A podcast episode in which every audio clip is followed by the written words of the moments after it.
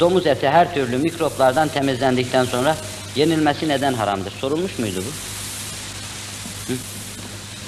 Evet, bir bu soru var. Domuz eti Allah Celle Celaluhu Kur'an-ı Kerim'inde haram etmiş. Bir iki ayette sarih olarak mesela Hurrimet aleykumul meytetu ve demu ve lahmul khinzir buyuruyor. Meyte, dem ve bir de lahmi khinzir size haram kılındı buyuruyor.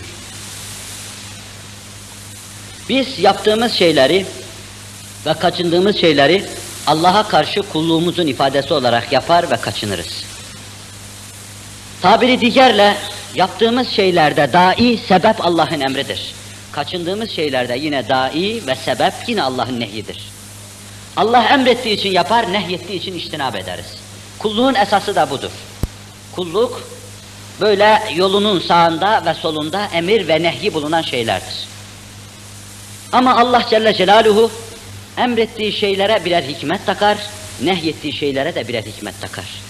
Çünkü Allah'ın Celle Celaluhu amir ismi olduğu gibi bir de hakim ismi vardır. Her işte hikmeti vardır, abes fiil işlemez Allah'tır Hazreti Hakkı'da. Hakim isminin muktezası odur ki emredilen şeylerde bir kısım faydalar da olsun. Fakat yapılan şeyler bu faydalar üzerine kurulmaz. Yine hakim isminin iktizası odur ki yasak edilen şeylerde de faydalar olsun. Fakat bu yasak etme meselesi ona bina edilmez. Öyle şey vardır ki sırf bizim kulluğumuz bahis mevzudur. Sırf kulluğumuz hedef alınmıştır. Mesela namaz, diyelim öğlen namazı dört rekat farz olmuştur. Akşam üç rekat farz olmuştur. Yatsı dört rekat farz olmuştur. Sabah namazı iki rekat farz olmuştur. Bütün bunlarda hikmet arayacak halimiz yoktur bizim. Sabah namazı da üç olabilirdi. Akşam gibi onun da vakti dardı. Üç olabilirdi ama. Beş olabilirdi. Görüyoruz ki bazı meseleleri akılla halletmemiz mümkün değil. Belki bunlarda sırrı ubudiyet vardır. Kul bunlarda Allah'a teslim olur. Sadece o mevzuda mündemiç olan yapıcı şeyler neyse onlar bizim mana yapımızın tamircisi, donatımcısı olurlar. Onu tenmir ederler. Yani iç alemimizde inkişaf baş gösterir. Allah'ın dediğini yaptığımız zaman. Bunun gibi bize yasak edilen şeylerde de böyledir. Bize bir şey yasak edilmiştir. Aklımızda o yasağın esasen maksat ufkuna ulaşamayız. Belki biz sırf nehyedildiği için onu terk ediveririz ve içimizde bir tenevvür baş gösteriverir. Bu mesele kökünden evvela böyle anlaşılmalı. Böyle anlaşılmayıp da bir kısım bir zaman belki çok isabetli beyanda bulunmayan hocalar demişler mi dememişler mi bilmem. İçinde trişin bulunduğu için Allah yasak etti dersek trişini içinde imha ettikleri zaman çıkar gelir bize derler ki eh trişini imha ettik şimdi bunu helal edelim derler bize. Allah Celle Celaluhu beyanında böyle bir noktaya dikkati çekmemiş ve işaret etmemiştir. Hurrimet aleykumul meytetu ve demu ve lahmul khinzir diyor. Meyte haram size. Kesilmeden ölen af buyurun hayvan, içinde kanı kalan hayvan. Kan da haramdır size. Avrupalı protein var diye yiyor onu. O da haram diyor size. Ve lahmil khinzir diyor. Bir de af buyurun domuzun eti haramdır diyor. Demiyor li vücudi trişin, trişin bulunduğu için demiyor Allah. Öyleyse sen nereden çıkarıyorsun trişini? Bu belki bir devreye göre hikmetlerinden bir tanesi olabilir. Birinci husus bu yani, ubudiyet. İkincisi, insan evvela sadece kendi nef'ine raci şeylerle meseleyi almaması lazım hele. Şu anda bana faydalı, Villam'ın nazariyesi gibi, pragmatist görüş gibi böyle işte fayda esası üzerine her şeyi kurma, tesis etme. Öyle olmamalı insan. Halika bakar yönleriyle almalı. Çok meseleleri Allah'a bakar yönleriyle almalı meseleyi hele. Siz onu aldığınız zaman o başka maslahat ve hikmet için yaratılmıştır. Onu aldığınız zaman Allah'a müteveccih olan yüzünüz şayet başka tarafa dönüyorsa ciddi zarar ediyorsunuz demektir. O teveccüh eksiliyorsa ciddi zarar ediyorsunuz demektir. Bir kerenin emrine muhalefetle teveccühün inkıta uğradığı muhakkaktır.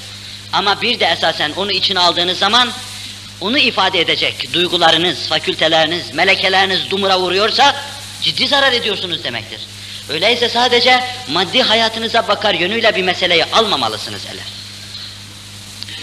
Salisen acaba biz gıda olarak aldığımız bütün gıdevi şeylerin vücudumuzda nasıl bir tesir yaptığını anlamış, tam tahkik etmiş ve son sözü söylemiş miyiz? Yeryüzünde henüz Kur'an'ın dışında kanunların araştırması neticesinde söylenmiş son söz yoktur. Bugün iyi edilen çok hastalıklar mevzuunda dahi hekimler ve etibba daha son sözü söylememişlerdir. Çünkü daha sonra başka sözler söylenecek, onlar son söz olacaktır. Son söz söylenemeyecektir. Binaenaleyh biz burada son sözü söylüyor gibi oluyoruz. Evet, bunun sadece bizim maddi hayatımıza bakar zararıyla ele almamız tabi bizi aldatıyor. Bir de üçüncü salisen dedim, üçüncü mesele. Bunun zararını biz keşfettik, işte zararı şundan ibaret diyoruz. Halbuki öyle değil yani. Mesela insanın bir kıskançlığını izale etmesi ayrı bir zarardır bunun. Hakikaten sizde gayreti, şayet müminler yapmazlar bunu. İnsanlarda gayreti izale ediyorsa bu, ailesini kıskanmaz hale getiriyorsa, bu da ayrı bir zarardır esasen. İnsan için ayrı bir zarardır. Bu zarar esasen mafsallara musallat olan trişinden daha korkunç bir zarardır. Bir insanın kendi hanımını kıskanmaması, kızını kıskanmaması, torununu kıskanmaması, akraba-ı taallukatını kıskanmaması, milletinin ırz ve namusunu müdafaa muhafaza hususunda hassas olmaması, şayet bundan tevellüt ediyorsa bu daha korkunç bir zarardır. İşte bununla bu da olabilir. İnsanların üzerinde gıdaların tesiri mevzunda son söz söylenmemiştir dedim. Mesela bir hekim size der ki, koyun eti yiyen kimseler umumiyet itibariyle uysal olurlar, munis olurlar. Sığır eti yiyen kimseler de umumiyet itibariyle haşin olurlar, sert olurlar. Reddedemezsiniz bunu. Çünkü fizyolojik olarak bu meseleyi izah edemezsiniz. Bunlar bir bakıma da adeta tıbbın sahasından çıkar, psikolojinin sahasına girer, bir kısım o sahadaki tecrübeler ve neticeler neticesinde bağlanacaksa bir kısım kanunlara bağlanır. Bunlar bu mevzuda bir kısım tecrübeler yapmışlarsa ve diyorlarsa, bu hınzırı yiyende de şu türlü, şu türlü, şu türlü arızalar oluyor diyorlarsa, şayet tevakki gerekir. Anlaşılıyor ki esasen bizim aklımızın eremeyeceği çok hikmetler olabilir bunda. Fakat biz bunları bir tamamıyla kavrayamıyoruz. Sadece bitirişine pek çoğunun aklı takıldığı gibi bizlerin de aklı takılmış. Ey onu tamam dezenfekte ettiğimiz veya efendim öldürdüğümüz zaman, imha ettiğimiz zaman artık bu mahsur gitti öyleyse mubah oldu şeklinde müteala edemez ve düşünemeyiz. Bunun dışında hekimlerin ele alması gereken hususlar vardır. Hayvan yağı vardır ve etibba umumiyet itibariyle hayvan yağlarının damar sertliği yaptığı mevzunda ittifak halindedirler.